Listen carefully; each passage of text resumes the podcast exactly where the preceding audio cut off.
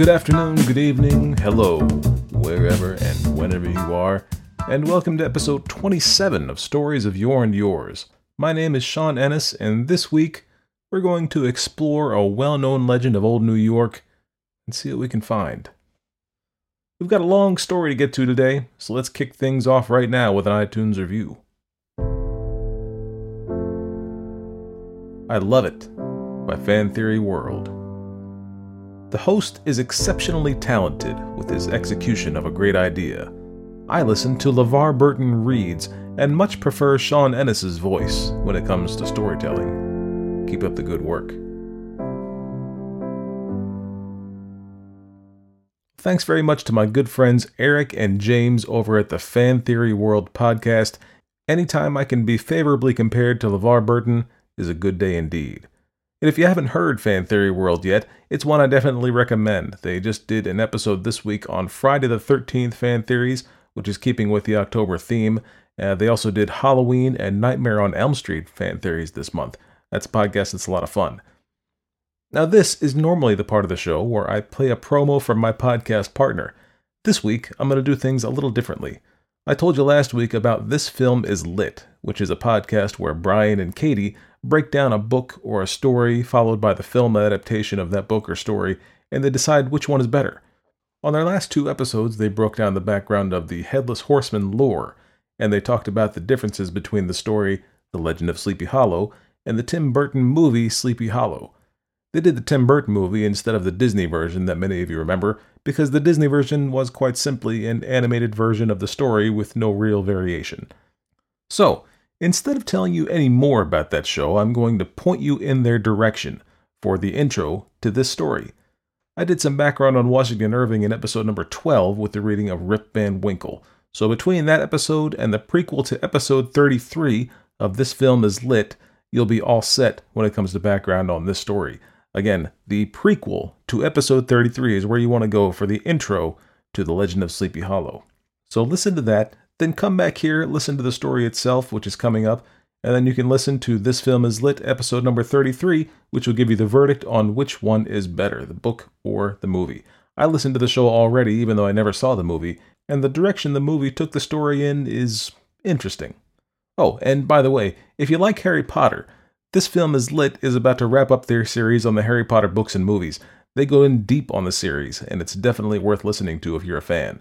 So, once you've gotten your homework done and listened to the intro to The Legend of Sleepy Hollow, go ahead and get started right here with this week's presentation.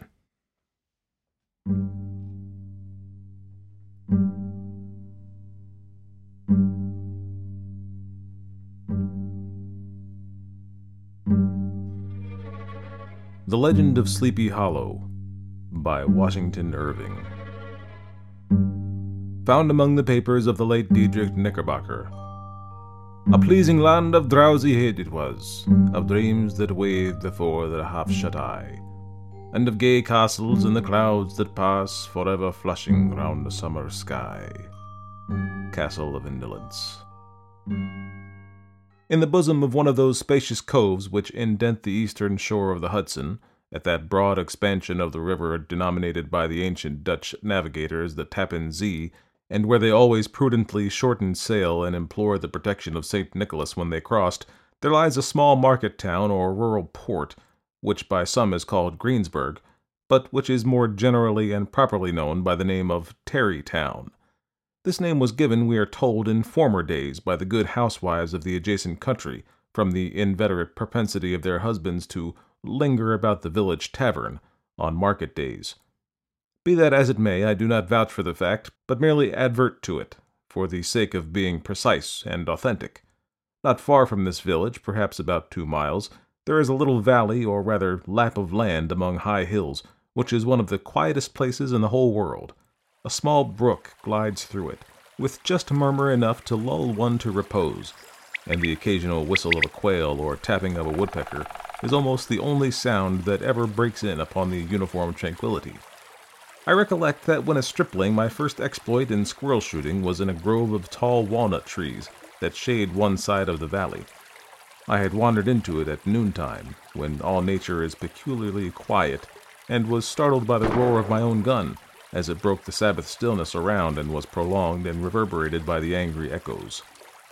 If ever I should wish for a retreat whither I might steal from the world and its distractions, and dream quietly away the remnant of a troubled life, I know of none more promising than this little valley. From the listless repose of the place and the peculiar character of its inhabitants, who are descendants from the original Dutch settlers, the sequestered glen has long been known by the name of Sleepy Hollow, and its rustic lads are called the Sleepy Hollow boys throughout all the neighboring country, a drowsy, dreamy influence seems to hang over the land and to pervade the very atmosphere. Some say that the place was bewitched by a high German doctor during the early days of the settlement. Others that an old Indian chief, the prophet or wizard of his tribe, held his powwows there before the country was discovered by Master Hendrik Hudson. Certain it is the place still continues under the sway of some witching power that holds a spell over the minds of the good people, causing them to walk in a continual reverie. They are given to all kinds of marvelous beliefs, are subject to trances and visions, and frequently see strange sights and hear music and voices in the air. the whole neighborhood abounds with local tales, haunted spots, and twilight superstitions. Stars shoot and meteors glare oftener across the valley than in any other part of the country, and the nightmare, with her whole ninefold, seems to make it the favorite scene of her gambols. The dominant spirit, however, that haunts this enchanted region, and seems to be commander in chief of all the powers of the air, is the apparition of a figure on horseback, without a head. It is said by some to be the ghost of a Hessian trooper, whose head had been carried away by a cannon ball in some nameless battle during the Revolutionary War, and who is ever and anon seen by the country folk hurrying along in the gloom of night as if on the wings of the wind.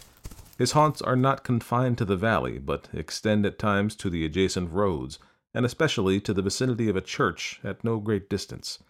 Indeed, certain of the most authentic historians of those parts, who have been careful in collecting and collating the floating facts concerning this spectre, allege that the body of the trooper having been buried in the churchyard, the ghost rides forth to the scene of the battle in nightly quest of his head, and that the rushing speed with which he sometimes passes along the hollow like a midnight blast, is owing to his being belated and in a hurry to get back to the churchyard before daybreak. Such is the general purport of this legendary superstition, which has furnished materials for many a wild story in that region of shadows, and the spectre is known at all the country firesides by the name of the Headless Horseman of Sleepy Hollow. It is remarkable that the visionary propensity I have mentioned is not confined to the native inhabitants of the valley, but is unconsciously imbibed by everyone who resides there for a time.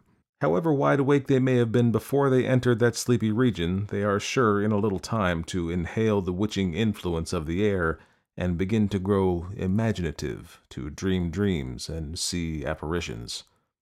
I mention this peaceful spot with all possible laud, for it is in such little retired Dutch valleys found here and there embosomed in the great state of New York that population, manners, and customs remain fixed, while the great torrent of migration and improvement which is making such incessant changes in other parts of this restless country sweeps by them unobserved. They are like those little nooks of still water which border a rapid stream, where we may see the straw and the bubble riding quietly at anchor, or slowly revolving in their mimic harbor, undisturbed by the rush of the passing current. Though many years have elapsed since I trod the drowsy shades of Sleepy Hollow, Yet I question whether I should not still find the same trees and the same families vegetating in its sheltered bosom. In this by place of nature there abode, in a remote period of American history, that is to say, some thirty years since, a worthy wight of the name of Ichabod Crane, who sojourned, or as he expressed it, tarried, in Sleepy Hollow, for the purpose of instructing the children of the vicinity. He was a native of Connecticut, a state which supplies the Union with pioneers for the mind as well as for the forest, and sends forth yearly its legions of frontier woodmen and country schoolmasters. The surname of Crane was not inapplicable to his person. He was tall, but exceedingly lank, with narrow shoulders, long arms and legs, hands that dangled a mile out of his sleeves, feet that might have served for shovels, and his whole frame most loosely hung together his head was small and flat at top, with huge ears, large green glassy eyes, and a long snipe nose, so that it looked like a weathercock perched upon his spindle neck to tell which way the wind blew. To see him striding along the profile of a hill on a windy day, with his clothes bagging and fluttering about him, one might have mistaken him for the genius of famine descending upon the earth, or some scarecrow eloped from a cornfield. His schoolhouse was a low building of one large room, rudely constructed of logs, the windows partly glazed and partly patched with leaves of old copybooks.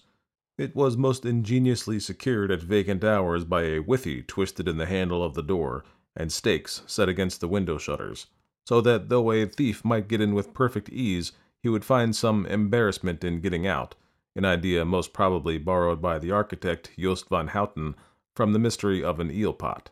The schoolhouse stood in a rather lonely but pleasant situation, just at the foot of a woody hill with a brook running close by and a formidable birch tree growing at one end of it. From hence the low murmur of his pupils' voices, conning over their lessons, might be heard in a drowsy summer's day, like the hum of a beehive, interrupted now and then by the authoritative voice of the master, in the tone of menace or command, or peradventure by the appalling sound of the birch, as he urged some tardy loiterer along the flowery path of knowledge. Truth to say, he was a conscientious man, and ever bore in mind the golden maxim, spare the rod and spoil the child. Ichabod Crane's scholars certainly were not spoiled. I would not have it imagined, however, that he was one of those cruel potentates of the school who joy in the smart of their subjects. On the contrary, he administered justice with discrimination rather than severity, taking the burden off the backs of the weak and laying it on those of the strong. Your mere puny stripling that winced at the least flourish of the rod was passed by with indulgence, but the claims of justice were satisfied by inflicting a double portion on some little tough, wrong-headed, broad-skirted Dutch urchin who sulked and swelled and grew dogged and sullen beneath the birch. All this he called doing his duty by their parents, and he never inflicted a chastisement without following it by the assurance, so consolatory to the smarting urchin, that he would remember it and thank him for it the longest day he had to live. When school hours were over, he was even the companion and playmate of the larger boys, and on holiday afternoons would convoy some of the smaller ones home who happened to have pretty sisters or good housewives for mothers, noted for the comforts of the cupboard. Indeed, it behooved him to keep on good terms with his pupils. The revenue arising from his school was small, and would have been scarcely sufficient to furnish him with daily bread, for he was a huge feeder, and though lank, had the dilating powers of an anaconda. But to help out his maintenance, he was, according to country custom in those parts, boarded and lodged at the houses of the farmers whose children he instructed. With these he lived successively a week at a time, thus going the rounds of the neighborhood with all his worldly effects tied up in a cotton handkerchief. That all this might not be too onerous on the purses of his rustic patrons, who are apt to consider the costs of schooling a grievous burden, and schoolmasters as mere drones, he had various ways of rendering himself both useful and agreeable, he assisted the farmers occasionally in the lighter labors of their farms, helped to make hay, mended the fences, took the horses to water, drove the cows from pasture, and cut wood for the winter fire. He laid aside, too, all the dominant dignity and absolute sway with which he lorded in his little empire, the school, and became wonderfully gentle and ingratiating. He found favor in the eyes of the mothers by petting the children, particularly the youngest, and like the lion bold, which whilom so magnanimously the lamb did hold, he would sit with a child on one knee and rock a cradle with his foot for whole hours together. In addition to his other vocations, he was the singing master of the neighborhood, and picked up many bright shillings by instructing the young folks in psalmody. It was a matter of no little vanity to him on Sundays to take his station in front of the church gallery with a band of chosen singers, where in his own mind he completely carried away the palm from the parson. Certain it is, his voice resounded far above all the rest of the congregation, and there are peculiar quavers still to be heard in that church, and which may even be heard half a mile off, quite to the opposite side of the mill pond, on a still Sunday morning, which are said to be legitimately descended from the nose of Ichabod Crane. Thus, by divers little makeshifts, in that ingenious way which is commonly denominated by hook and by crook, the worthy pedagogue got on tolerably enough, and was thought by all who understood nothing of the labor of head work to have a wonderfully easy life of it. The schoolmaster is generally a man of some importance in the female circle of a rural neighborhood, being considered a kind of idle, gentlemanlike personages of vastly superior taste and accomplishments to the rough country swains, and indeed inferior in learning only to the parson. His appearance, therefore, is apt to occasion some little stir at the tea table of a farmhouse, and the addition of a supernumerary dish of cakes or sweetmeats, or peradventure the parade of a silver teapot. Our man of letters, therefore, was peculiarly happy in the smiles of all the country damsels, how he would figure among them in the churchyard, between services on Sundays, gathering grapes for them from the wild vines that overran the surrounding trees, reciting for their amusement all the epitaphs on the tombstones, or sauntering with a whole bevy of them along the banks of the adjacent mill pond, while the more bashful country bumpkins hung sheepishly back, envying his superior elegance and address. From his half itinerant life, also, he was a kind of traveling gazette, carrying the whole budget of local gossip from house to house, so that his appearance was always greeted with satisfaction. He was, moreover, esteemed by the women as a man of great erudition, for he had read several books quite through, and was a perfect master of Cotton Mather's History of New England Witchcraft, in which, by the way, he most firmly and potently believed. He was, in fact, an odd mixture of small shrewdness and simple credulity, his appetite for the marvelous and his powers of digesting it were equally extraordinary, and both had been increased by his residence in this spell-bound region. No tale was too gross or monstrous for his capacious swallow. It was often his delight, after his school was dismissed in the afternoon, to stretch himself on the rich bed of clover bordering the little brook that whimpered by his schoolhouse, and there con over old Mather's direful tales, until the gathering of dusk of evening made the printed page a mere mist before his eyes. Then, as he wended his way by swamp and stream and awful woodland to the farmhouse where he happened to be quartered, every sound of nature at that witching hour fluttered his excited imagination the moan of the whippoorwill from the hillside, the boding cry of the tree toad, that harbinger of storm, the dreary hooting of the screech owl, or the sudden rustling in the thicket of birds frightened from their roost. The fireflies, too, which sparkled most vividly in the darkest places, now and then startled him as one of uncommon brightness would stream across his path, and if by chance a huge blockhead of a beetle came winging in his blundering flight against him, the poor varlet was ready to give up the ghost, with the idea that he was struck with a witch's token. His only resource on such occasions, either to drown thought or drive away evil spirits, was to sing psalm tunes, and the good people of Sleepy Hollow, as they sat by their doors of an evening, were often filled with awe at hearing his nasal melody in linked sweetness drawn out, floating from the distant hill, or along the dusky road. Another of his sources of fearful pleasure was to pass along winter evenings with the old Dutch wives, as they sat spinning by the fire with a row of apples roasting and spluttering along the hearth, and listen to their marvelous tales of ghosts and goblins, and haunted fields, and haunted brooks, and haunted bridges, and haunted houses, and particularly of the headless horseman, or galloping Hessian of the Hollow, as they sometimes called him, he would delight them equally by his anecdotes of witchcraft and of the direful omens and portentous sights and sounds in the air which prevailed in the earlier times of Connecticut, and would frighten them woefully with speculations upon comets and shooting stars, and with the alarming fact that the world did not absolutely turn round, and that they were half the time topsy-turvy. But if there was a pleasure in all this, while snugly cuddling in the chimney corner of a chamber that was all the ruddy glow from the crackling wood fire, and where of course no spectre dared to show his face, it was dearly purchased by the terrors of his subsequent walk homewards. What fearful shapes and shadows beset his path, amidst the dim and ghastly glare of a snowy night! With what wistful look did he eye every trembling ray of light streaming across the waste fields from some distant window! How often was he appalled by some shrub covered with snow, which, like a sheeted spectre, beset his very path! How often did he shrink with curdling awe at the sound of his own steps on the frosty crust beneath his feet, and dread to look over his shoulder, lest he should behold some uncouth being tramping close behind him. And how often was he thrown into complete dismay by some rushing blast, howling among the trees, in the idea that it was the galloping Hessian on one of his nightly scourings. All these, however, were mere terrors of the night, phantoms of the mind that walk in darkness, and though he had seen many spectres in his time, and had been more than once beset by Satan in divers shapes in his lonely perambulations, yet daylight put an end to all these evils. And he would have passed a pleasant life of it, in despite of the devil and all his works, if his path had not been crossed by a being that causes more perplexity to mortal man than ghosts, goblins, and the whole race of witches put together, and that was a woman. Among the musical disciples who assembled one evening each week to receive his instructions in psalmody was Katrina Van Tassel, the daughter and only child of a substantial Dutch farmer. She was a blooming lass of fresh eighteen, plump as a partridge, ripe and melting and rosy cheeked as one of her father's peaches, and universally famed not merely for her beauty, but her vast expectations. She was withal a little of a coquette, as might be perceived even in her dress, which was a mixture of ancient and modern fashions as most suited to set off her charms.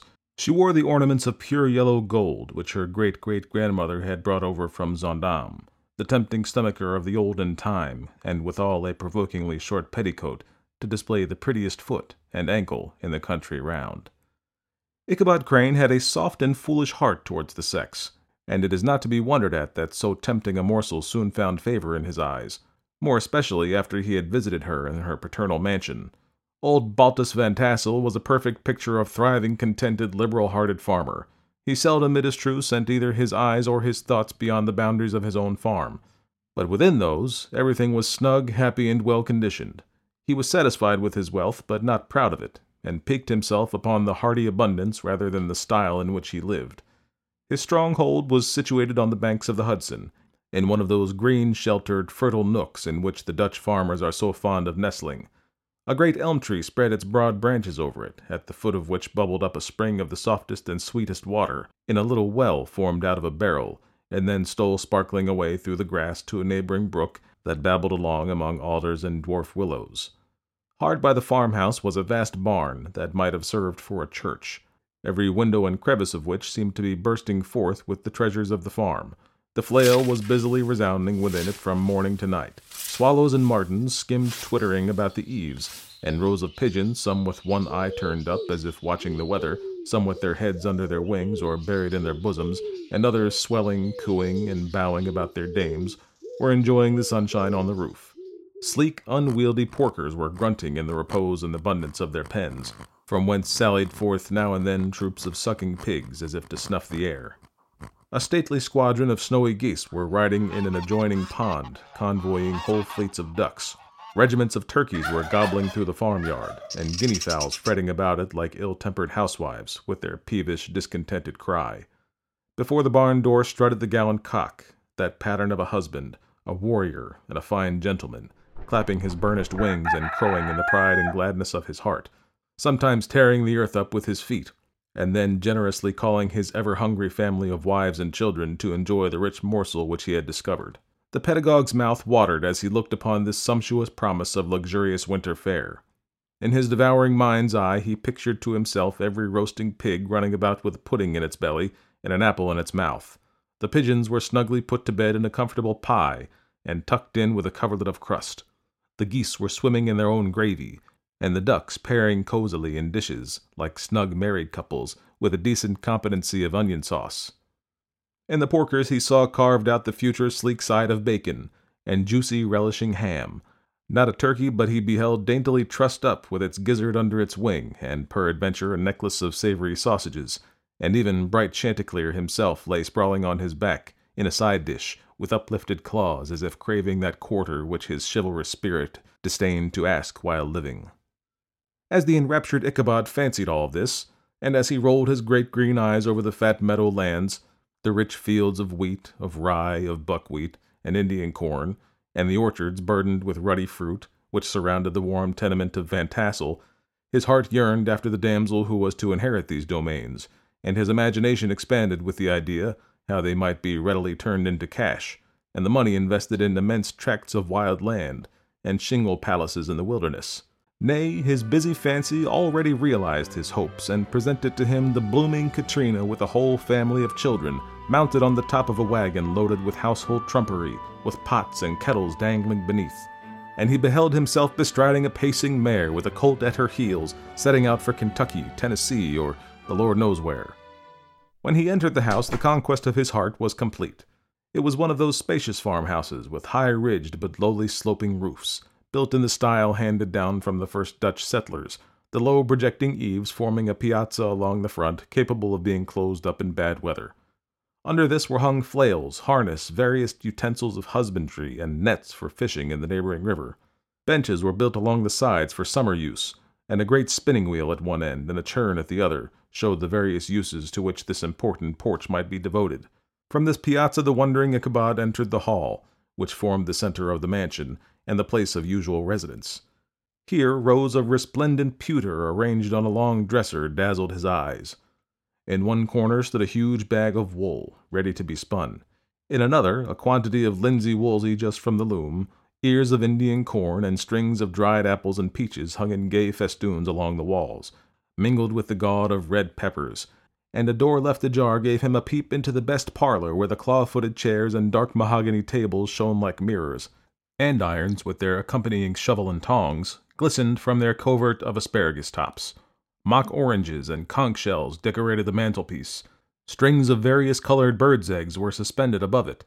A great ostrich egg was hung from the center of the room, and a corner cupboard, knowingly left open, displayed immense treasures of old silver and well mended china. From the moment Ichabod laid his eyes upon these regions of delight, the place of his mind was at an end, and his only study was how to gain the affections of the peerless daughter of Van Tassel.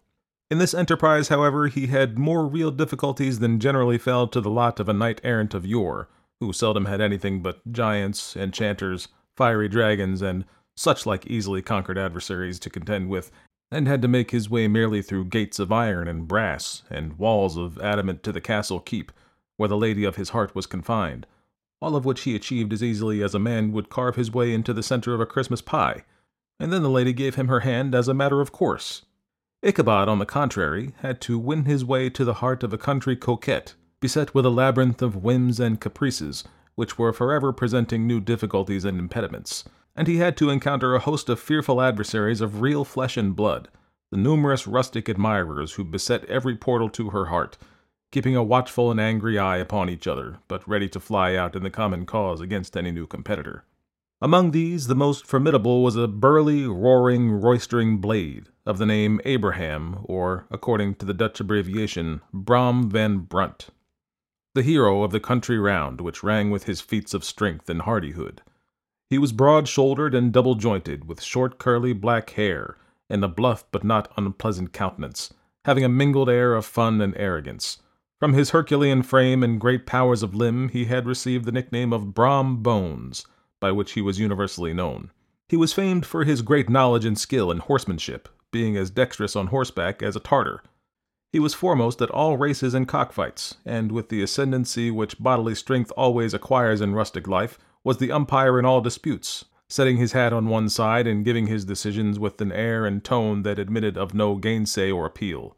He was always ready for either a fight or a frolic, but had more mischief than ill will in his composition, and with all his overbearing roughness, there was a strong dash of waggish good humor at bottom. He had three or four boon companions who regarded him as their model, and at the head of whom he scoured the country, attending every scene of feud or merriment for miles around. In cold weather, he was distinguished by a fur cap surmounted with a flaunting fox's tail, and when the folks at a country gathering descried this well known crest at a distance whisking about among the squad of hard riders, they always stood by for a squall. Sometimes his crew would be heard dashing along past the farmhouses at midnight, with a whoop and a halloo, like a troop of Don Cossacks. And the old dames, startled out of their sleep, would listen for a moment till the hurry scurry had clattered by, and then exclaim, Aye, there goes Brom Bones and his gang!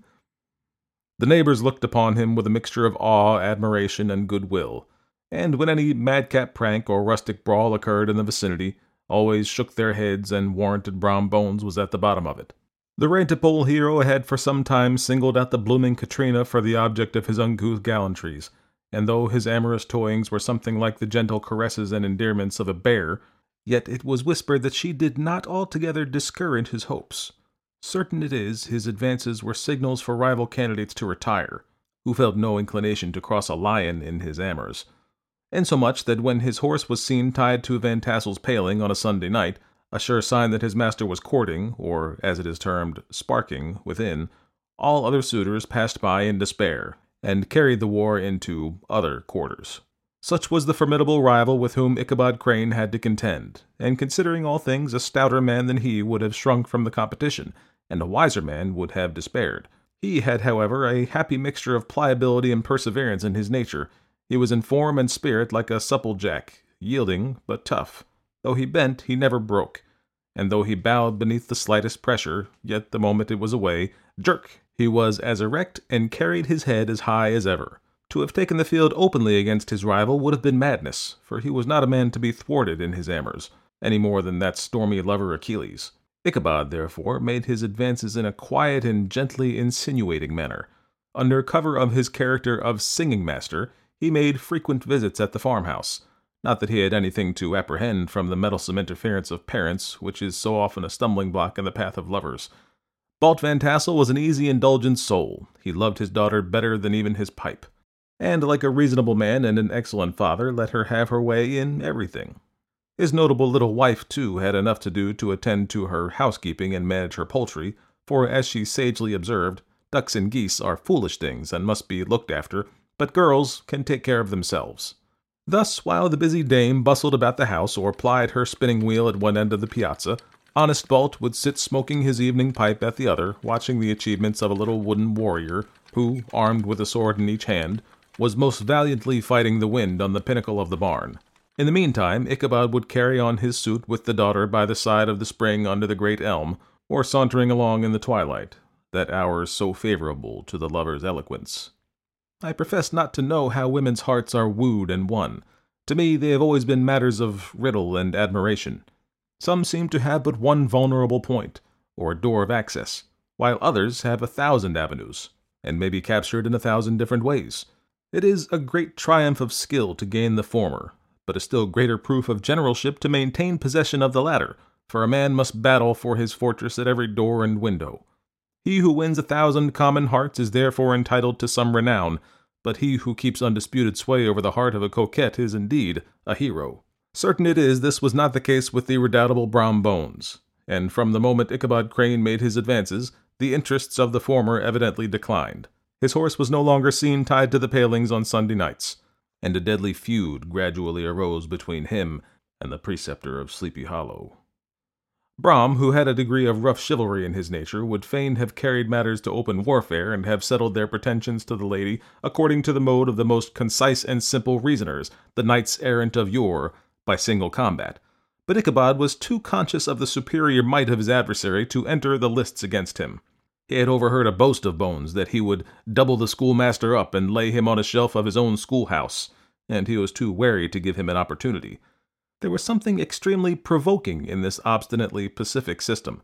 It left Brom no alternative but to draw upon the funds of rustic waggery in his disposition and to play off boorish practical jokes upon his rival. Ichabod became the object of whimsical persecution to Bones and his gang of rough riders. They harried his hitherto peaceful domains, smoked out his singing school by stopping up the chimney, broke into the schoolhouse at night in spite of its formidable fastenings of withe and window stakes, and turned everything topsy turvy, so that the poor schoolmaster began to think all the witches in the country held their meetings there. But what was still more annoying, Brom took all opportunities of turning him into ridicule in presence of his mistress, and had a scoundrel dog whom he taught to whine in the most ludicrous manner, and introduced as a rival of Ichabod's to instruct her in psalmody. In this way matters went on for some time, without producing any material effect on the relative situations of the contending powers. On a fine autumnal afternoon, Ichabod, in pensive mood, sat enthroned on the lofty stool from whence he usually watched all the concerns of his little literary realm. In his hand he swayed a ferule, that sceptre of despotic powers, the birch of justice reposed on three nails behind the throne, a constant terror to evildoers, while on the desk before him might be seen sundry contraband articles and prohibited weapons, detected upon the persons of idle urchins, such as half-munched apples, pop-guns, whirligigs, fly-cages, and whole legions of rampant little paper gamecocks. Apparently there had been some appalling act of justice recently inflicted, for his scholars were all busily intent upon keeping their books, or slyly whispering behind them with one eye kept upon the master, and a kind of buzzing stillness reigned throughout the schoolroom. It was suddenly interrupted by the appearance of a man in tow-cloth jacket and trousers, a round-crowned fragment of a hat like the cap of Mercury, and mounted on the back of a ragged, wild, half-broken colt, which he managed with a rope by way of halter. He came clattering up to the school door with an invitation to Ichabod to attend a merrymaking or quilting frolic, to be held that evening at Mynheer Van Tassel's, and having delivered his message with that air of importance and effort at fine language which a man is apt to display on petty embassies of this kind, he dashed over the brook and was seen scampering away up the hollow, full of the importance and hurry of his mission. All was now bustle and hubbub in the late quiet schoolroom. The scholars were hurried through their lessons without stopping at trifles, those who were nimble skipped over half with impunity, and those who were tardy had a smart application now and then in the rear to quicken their speed or help them over a tall word.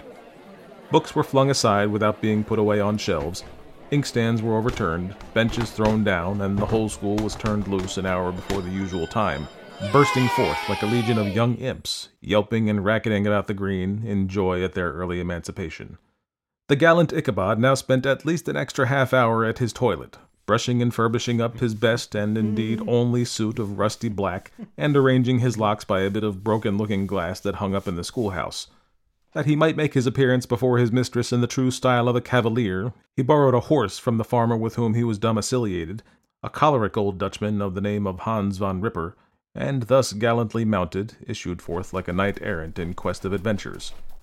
But it is meet I should, in the true spirit of romantic story, give some account of the looks and equipments of my hero and his steed. The animal he bestrode was a broken down plough horse that had outlived almost everything but its viciousness. He was gaunt and shagged, with a ewe neck, and a head like a hammer. His rusty mane and tail were tangled and knotted with burrs. One eye had lost its pupil and was glaring and spectral, but the other had the gleam of a genuine devil in it. Still, he must have had fire and metal in his day, if we may judge from the name he bore of gunpowder. He had in fact been a favorite steed of his master's, the choleric Van Ripper, who was a furious rider, and he had infused very probably some of his own spirit into the animal, for, old and broken down as he looked, there was more of the lurking devil in him than any young filly in the country. Ichabod was a suitable figure for such a steed, he rode with short stirrups, which brought his knees nearly to the pommel of the saddle. His sharp elbows stuck out like a grasshopper's. He carried his whip perpendicularly in his hand like a scepter, and as his horse jogged on, the motion of his arms was not unlike the flapping of a pair of wings.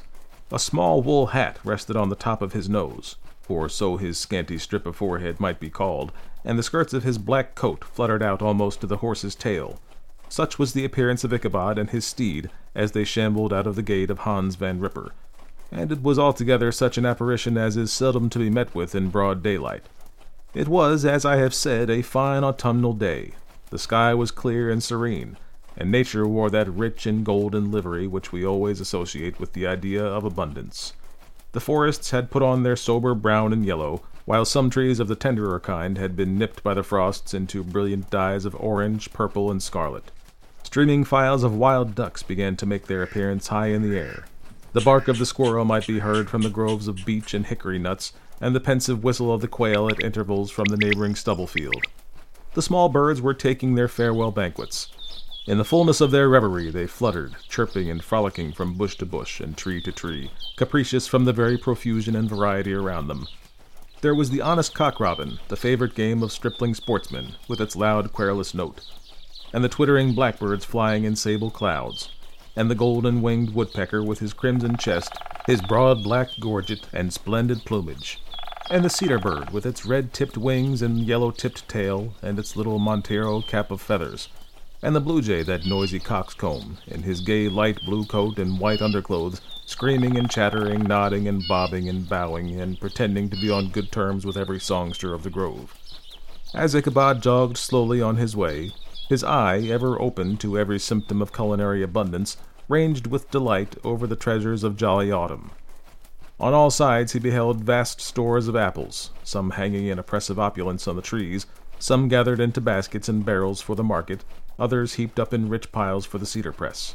Farther on he beheld great fields of Indian corn, with its golden ears peeping from their leafy coverts and holding out the promise of cakes and hasty pudding and the yellow pumpkins lying beneath them, turning up their fair round bellies to the sun, and giving ample prospects of the most luxurious of pies. And anon he passed the fragrant buckwheat fields breathing the odor of the beehive, and as he beheld them, soft anticipation stole over his mind of dainty slapjacks, well buttered and garnished with honey or treacle by the delicate little dimpled hand of Katrina Van Tassel. Thus feeding his mind with many sweet thoughts and sugared suppositions, he journeyed along the sides of a range of hills which look out upon some of the goodliest scenes of the mighty Hudson. The sun gradually wheeled its broad disk down in the west. The wide bosom of the Tappan Zee lay motionless and glassy, except that here and there a gentle undulation waved and prolonged the blue shadow of the distant mountain. A few amber clouds floated in the sky without a breath of air to move them. The horizon was of a fine golden tint. changing gradually into a pure apple green, and from that into the deep blue of the mid heaven. A slanting ray lingered on the woody crests of the precipices that overhung some parts of the river, giving greater depth to the dark gray and purple of their rocky sides. A sloop was loitering in the distance, dropping slowly down with the tide, her sail hanging uselessly against the mast, and as the reflection of the sky gleamed along the still water, it seemed as if the vessel was suspended in the air. It was toward the evening that Ichabod arrived at the castle of Heer Van Tassel, which he found thronged with the pride and flower of the adjacent country. Old farmers, a spare leathern faced race, in homespun coats and breeches, blue stockings, huge shoes, and magnificent pewter buckles. Their brisk, withered little dames in close crimped caps, long waisted short gowns, homespun petticoats with scissors and pincushions, and gay calico pockets hanging on the outside. Buxom lasses, almost as antiquated as their mothers, excepting where a straw hat, a fine ribbon, or perhaps a white frock gave symptoms of the city innovation. The sons in short square skirted coats with rows of stupendous brass buttons and their hair generally queued in the fashion of the times, especially if they could procure an eelskin for the purpose, it being esteemed throughout the country as a potent nourisher and strengthener of the hair. Brom Bones, however, was the hero of the scene, having come to the gathering on his favorite steed, Daredevil, a creature like himself, full of mettle and mischief, and which no one but himself could manage. He was, in fact, noted for preferring vicious animals, given to all kinds of tricks which kept the rider in constant risk of his neck, for he held a tractable, well broken horse as unworthy of a lad of spirit. Fain would I pause to dwell upon the world of charms that burst upon the enraptured gaze of my hero as he entered the state parlor of Van Tassel's mansion. Not those of the bevy of buxom lasses with their luxurious display of red and white, but the ample charms of a genuine Dutch country tea table in the sumptuous time of autumn. Such heaped up platters of cakes of various and almost indescribable kinds, known only to experienced Dutch housewives. There was the doughty doughnut, the tender olie koek, and the crisp and crumbling cruller, sweet cakes and short cakes, ginger cakes and honey cakes, and the whole family of cakes. And then there were apple pies and peach pies and pumpkin pies, besides slices of ham and smoked beef, and moreover delectable dishes of preserved plums and peaches and pears and quinces, not to mention broiled shad and roasted chickens, together with bowls of milk and cream, all mingled higgledy-piggledy pretty much as I have enumerated them, with the motherly teapot sending up its clouds of vapor from the midst. Heaven bless the mark! I want breath and time to discuss this banquet as it deserves, and am eager to get on with my story. Happily, Ichabod Crane was not in so great a hurry as his historian, but did ample justice to every dainty. He was a kind and thankful creature, whose heart dilated in proportion as his skin was filled with good cheer, and whose spirits rose with eating, as some men's do with drink. He could not help, too, rolling his large eyes round him as he ate, and chuckling with the possibility that he might one day be lord of all this scene of almost unimaginable luxury and splendor. Then he thought how soon he'd turn his back upon the old schoolhouse, snap his fingers in the face of Hans Van Ripper, and every other dastardly patron, and kick any itinerant pedagogue out of the doors that should dare to call him comrade.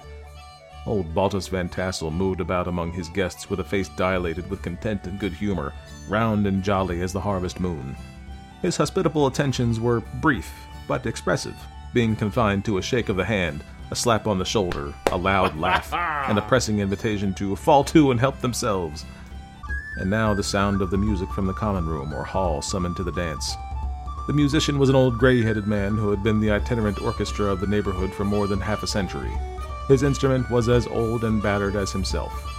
The greater part of the time he scraped on two or three strings, accompanying every movement of the bow with the motion of the head, bowing almost to the ground and stamping with his foot whenever a fresh couple were to start. Ichabod prided himself upon his dancing as much as upon his vocal powers. Not a limb, not a fiber about him was idle. And to have seen his loosely hung frame in full motion and clattering about the room you would have thought that St. Vitus himself, that blessed patron of the dance, was figuring before you in person. He was the admiration of all the people who, having gathered of all ages and sizes from the farm and the neighborhood, stood forming a pyramid of shining black faces at every door and window, gazing with delight at the scene. How could the flogger of urchins be otherwise than animated and joyous? The lady of his heart was his partner in the dance, and smiling graciously in reply to all amorous oglings, while Brom Bones, sorely smitten with love and jealousy, sat brooding by himself in one corner. When the dance was at an end, Ichabod was attracted to a knot of the sager folks, who, with old Van Tassel, sat smoking at one end of the piazza, gossiping over former times and drawing out long stories about the war. This neighborhood, at the time of which I am speaking, was one of those highly favored places which abound with the chronicle and great men. The British and American line had run near it during the war.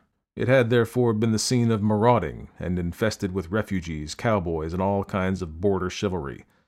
Just sufficient time had elapsed to enable each storyteller to dress up his tale with a little becoming fiction, and in the indistinctness of his recollection to make himself the hero of every exploit.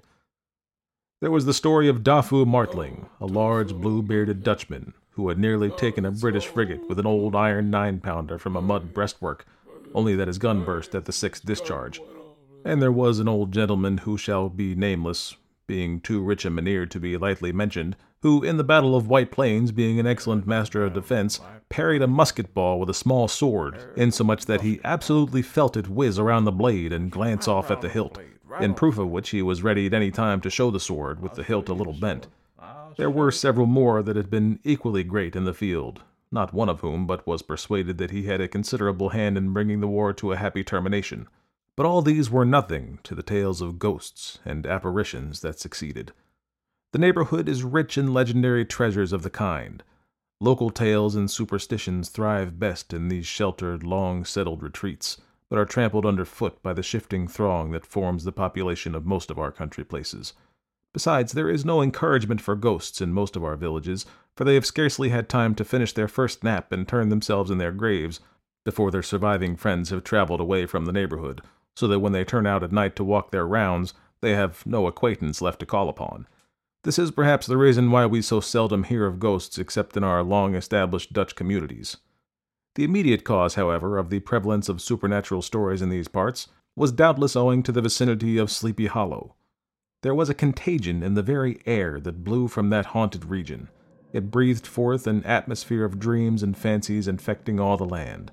Several of the Sleepy Hollow people were present at the Van Tassel's, and as usual were doling out their wild and wonderful legends.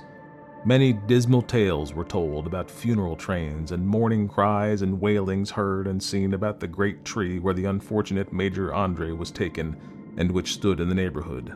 Some mention was made also of the woman in white that haunted the dark glen at Raven Rock and was often heard to shriek on winter nights before a storm, having perished there in the snow. The chief part of the stories, however, turned upon the favorite specter of Sleepy Hollow, the Headless Horseman who had been heard several times of late patrolling the country, and it was said tethered his horse nightly among the graves in the churchyard. The sequestered situation of this church seems always to have made it a favorite haunt of troubled spirits. It stands on a knoll surrounded by locust trees and lofty elms, from which its decent whitewashed walls shine modestly forth, like Christian purity beaming through the shades of retirement. A gentle slope descends from it to a silver sheet of water, bordered by high trees, between which peeps may be caught at the blue hills of the Hudson. To look upon its grass grown yard, where the sunbeams seem to sleep so quietly, one would think that there at least the dead might rest in peace. On one side of the church extends a wide woody dell, along which raves a large brook among broken rocks and trunks of fallen trees. Over a deep black part of the stream, not far from the church, was formerly thrown a wooden bridge. The road that led to it and the bridge itself were thickly shaded by overhanging trees, which cast a gloom about it, even in the daytime, but occasioned a fearful darkness at night. Such was one of the favorite haunts of the Headless Horseman, and the place where he was most frequently encountered. The tale was told of Old Brouwer, a most heretical disbeliever in ghosts, how he met the horseman returning from his foray into Sleepy Hollow and was obliged to get up behind him, how they galloped over brush and brake, over hill and swamp, until they reached the bridge, when the horseman suddenly turned into a skeleton, threw old Brouwer into the brook, and sprang away over the treetops with a clap of thunder. This story was immediately matched by a thrice marvelous adventure of Brom Bones, who made light of the galloping Hessian as an errant jockey. He affirmed that on returning one night from the neighboring village of Sing Sing, he had been overtaken by this midnight trooper, that he had offered to race with him for a bowl of punch, and should have won it too, for Daredevil beat the goblin horse all hollow, but just as they came to the church bridge, the Hessian bolted and vanished in a flash of fire. All these tales told in that drowsy undertone with which men talk in the dark, the countenances of the listeners only now and then receiving a casual gleam from the glare of a pipe, sank deep in the mind of Ichabod. He repaid them in kind with large extracts from his invaluable author, Cotton Mather, and added many marvelous events that had taken place in his native state of Connecticut, and fearful sights which he had seen in his nightly walks about Sleepy Hollow. The revel now gradually broke up. The old farmers gathered together their families in their wagons, and were heard for some time rattling along the hollow roads and over the distant hills. Some of the damsels mounted on pillions behind their favorite swains, and their light-hearted laughter, mingling with the clatter of hoofs, echoed along the silent woodlands, sounding fainter and fainter until they gradually died away, and the late scene of noise and frolic was all silent and deserted. Ichabod only lingered behind, according to the custom of country lovers, to have a tete-a-tete with the heiress, fully convinced that he was now on the high road to success. What passed at this interview I will not pretend to say, for in fact I do not know. Something, however, I fear me must have gone wrong, for he certainly sallied forth after no very great interval, with an air quite desolate and chapfallen. Oh, these women, these women. Could that girl have been playing off any of her coquettish tricks? Was her encouragement of the poor pedagogue all a mere sham to secure her conquest of his rival? Heaven only knows, not I. Let it suffice to say, Ichabod stole forth with the air of one who had been sacking a hen roost rather than a fair lady's heart without looking to the right or left to notice the scene of rural wealth on which he had so often gloated, he went straight to the stable, and with several hearty cuffs and kicks, roused his steed most uncourteously from the comfortable quarters in which he was soundly sleeping, dreaming of mountains of corn and oats, and whole valleys of timothy and clover. It was the very witching time of night that Ichabod, heavy hearted and crestfallen, pursued his travels homewards, along the side of the lofty hills which rise above Tarrytown, and which he had traversed so cheerily in the afternoon. The hour was as dismal as himself. Far below him the Tappan Zee spread its dusky and indistinct waste of waters, with here and there the tall mast of a sloop riding quietly at anchor under the land. In the dead hush of midnight he could even hear the barking of the watchdog from under the opposite shore of the Hudson, but it was so vague and faint as only to give an idea of his distance from this faithful companion of man. Now and then, too, the long drawn crowing of a cock, accidentally awakened, would sound far, far off, from some farmhouse away along the hills, but it was like a dreaming sound in his ear. No signs of life occurred near him, but occasionally the melancholy chirp of a cricket, or perhaps the guttural twang of a bullfrog from a neighboring marsh as if sleeping uncomfortably and turning suddenly in his bed. All the stories of ghosts and goblins that he had heard in the afternoon now came crowding upon his recollection. The night grew darker and darker. The stars seemed to sink deeper in the sky, and driving clouds occasionally hid them from his sight. He had never felt so lonely and dismal. He was, moreover, approaching the very place where many of the scenes of the ghost stories had been laid. In the center of the road stood an enormous tulip tree, which towered like a giant above all other trees of the neighborhood, and formed a kind of landmark. Its limbs were gnarled and fantastic, large enough to form trunks for ordinary trees, twisting down almost to the earth, and rising again into the air. It was connected with the tragic story of an unfortunate Andre, who had been taken prisoner hard by, and was universally known by the name of Major Andre's Tree. The common people regarded it with a mixture of respect and superstition, partly out of sympathy for the fate of its ill starred namesake, and partly for the tales of the strange sights, the doleful lamentations told concerning it. As Ichabod approached this fearful tree, he began to whistle. He thought his whistle was answered. It was but a blast, sweeping sharply through the dry branches. As he approached a little nearer, he thought he saw something white, hanging in the midst of the tree. He paused and ceased whistling, but on looking more narrowly perceived that it was just a place where the tree had been scathed by lightning, and the white wood lay bare. Suddenly he heard a groan. His teeth chattered, and his knees smote against the saddle. It was but the rubbing of one huge bough upon another as they were swayed about by the breeze. He passed the tree in safety, but new perils lay before him.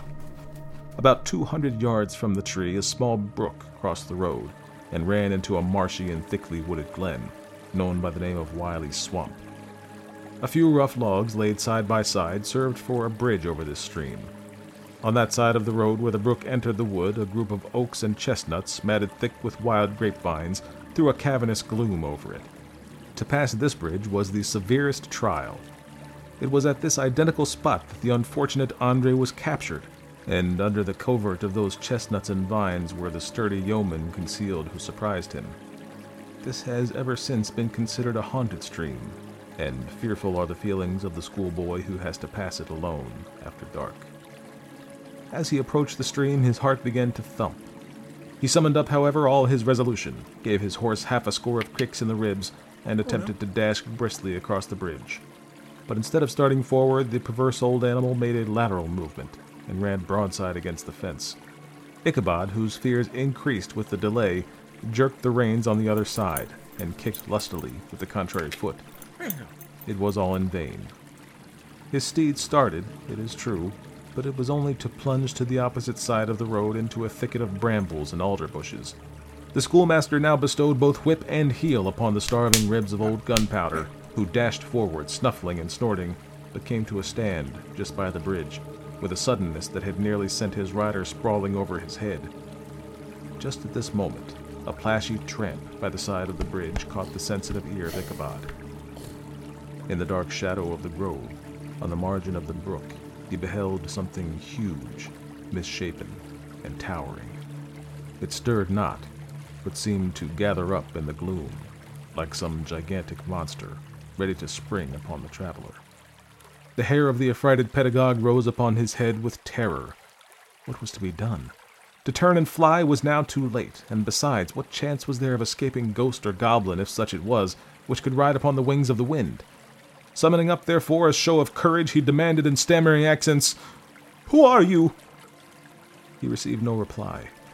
He repeated his demand in a still more agitated voice. Still there was no answer.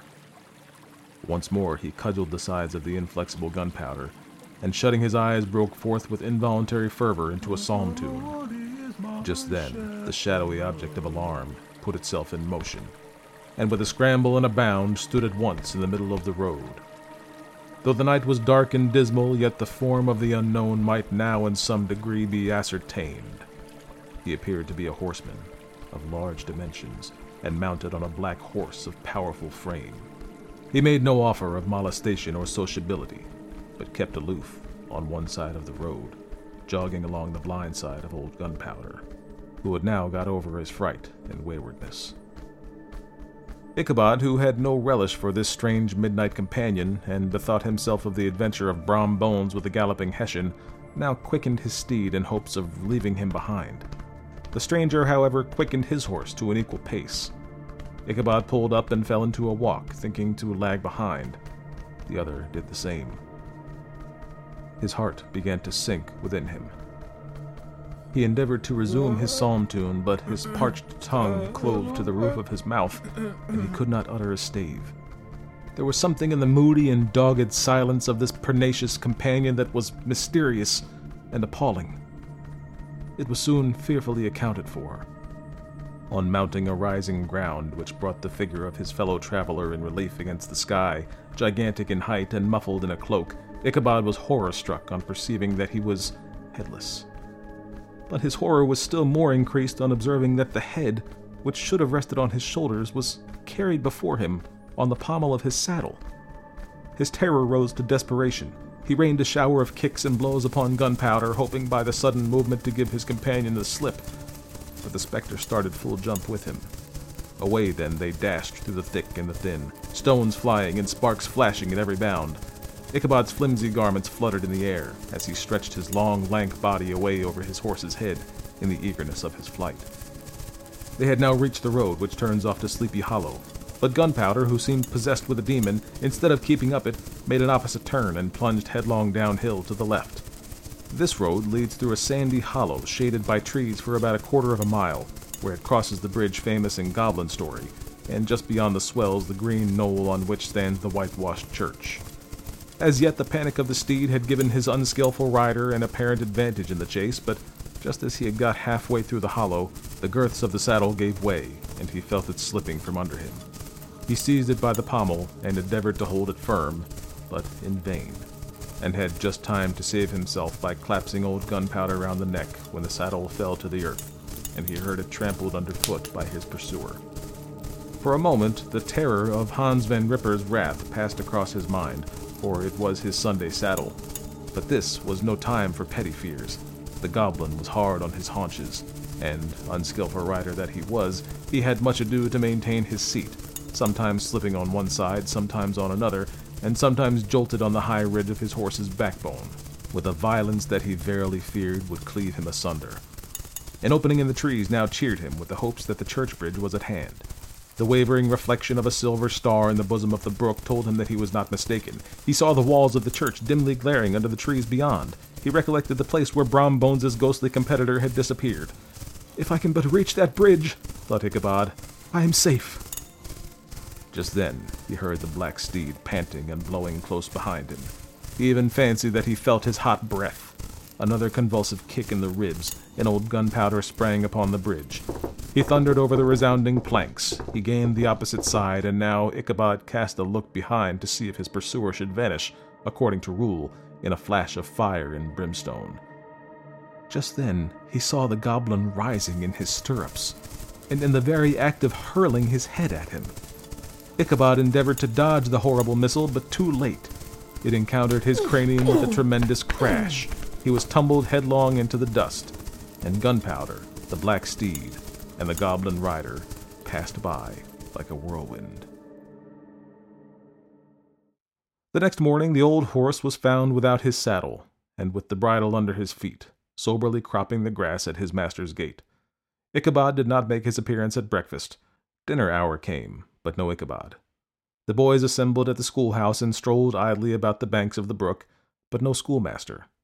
Hans Van Ripper now began to feel some uneasiness about the fate of poor Ichabod and his saddle. An inquiry was set on foot, and after diligent investigation they came upon his traces. In one part of the road leading to the church was found the saddle trampled in the dirt, the tracks of horses' hoofs deeply dented in the road, and evidently at furious speed, were traced to the bridge beyond which, on the bank of the broad part of the brook, where the water ran deep and black, was found the hat of the unfortunate Ichabod, and close beside it, a shattered pumpkin. The brook was searched, but the body of the schoolmaster was not to be discovered. Hans Van Ripper, as executor of his estate, examined the bundle which contained all his worldly effects.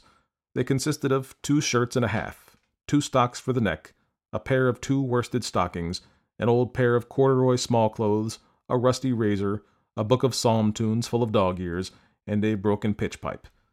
As to the books and furniture of the schoolhouse, they belonged to the community, excepting Cotton Mather's History of Witchcraft, a New England almanac, and a book of dreams and fortune telling, in which last was a sheet of foolscap, much scribbled and blotted in several fruitless attempts to make a copy of verses in honor of the heiress Van Tassel.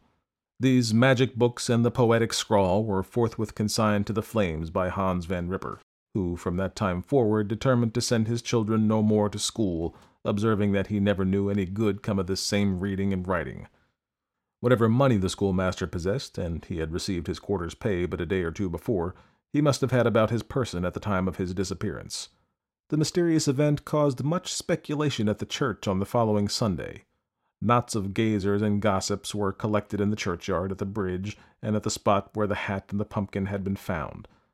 The stories of Brouwer, of Bones, and a whole budget of others were called to mind, and when they had diligently considered them all, and compared them with the symptoms of the present case, they shook their heads and came to the conclusion that Ichabod had been carried off by the galloping Hessian. As he was a bachelor and in nobody's debt, nobody troubled his head any more about him. The school was removed to a different quarter of the hollow, and another pedagogue reigned in his stead. It is true, an old farmer who had been down to New York on a visit several years after, and from whom the account of this ghostly adventure was received, brought home the intelligence that Ichabod Crane was still alive, that he had left the neighborhood partly through fear of the goblin and Hans Van Ripper, and partly in mortification at having been suddenly dismissed by the heiress, that he had changed his quarters to a distant part of the country, had kept school and studied law at the same time, had been admitted to the bar, turned politician, electioneered, written for the newspapers, and finally had been made a justice of the ten pound court. Brom Bones, too, who shortly after his rival's disappearance conducted the blooming Katrina in triumph to the altar, was observed to look exceedingly knowing whenever the story of Ichabod was related, and always burst into a hearty laugh at the mention of the pumpkin, which led some to suspect that he knew more about the matter than he chose to tell. The old country wives, however, who are the best judges of these matters, maintain to this day that Ichabod was spirited away by supernatural means. And it is a favorite story often told about the neighborhood round the winter evening fire. The bridge became more than ever an object of superstitious awe, and that may be the reason why the road has been altered of late years, so as to approach the church by the border of the mill pond. The schoolhouse, being deserted, soon fell to decay, and was reported to be haunted by the ghost of the unfortunate pedagogue, and the ploughboy, loitering homeward of a still summer evening, has often fancied his voice at a distance, chanting a melancholy psalm tune among the tranquil solitudes of Sleepy Hollow.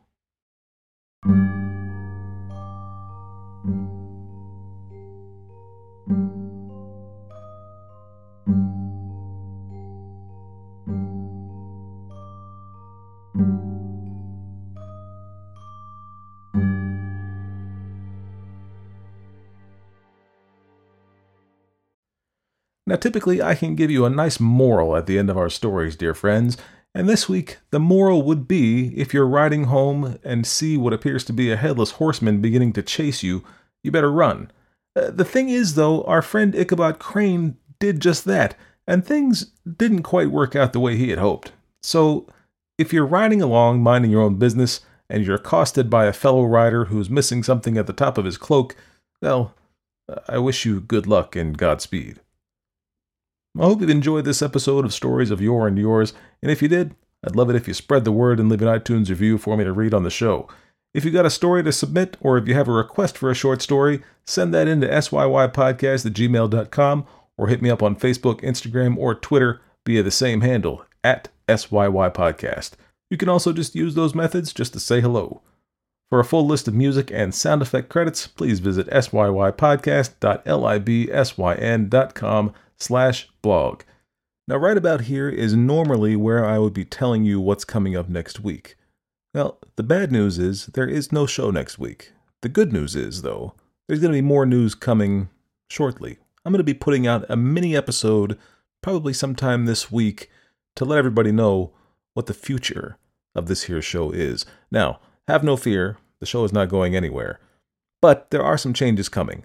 Very soon, I will let you know what those changes are. As for now, we're already over an hour, and uh, you know I don't want to get into all the details at this point uh, at the tail end of the episode. So you'll be hearing from me again later this week, or perhaps early next week, as soon as I can get the show out, basically. So until then, this has been episode 27 of Stories of Yore and Yours. I've been Sean Ennis. Thanks for listening. We'll see you soon.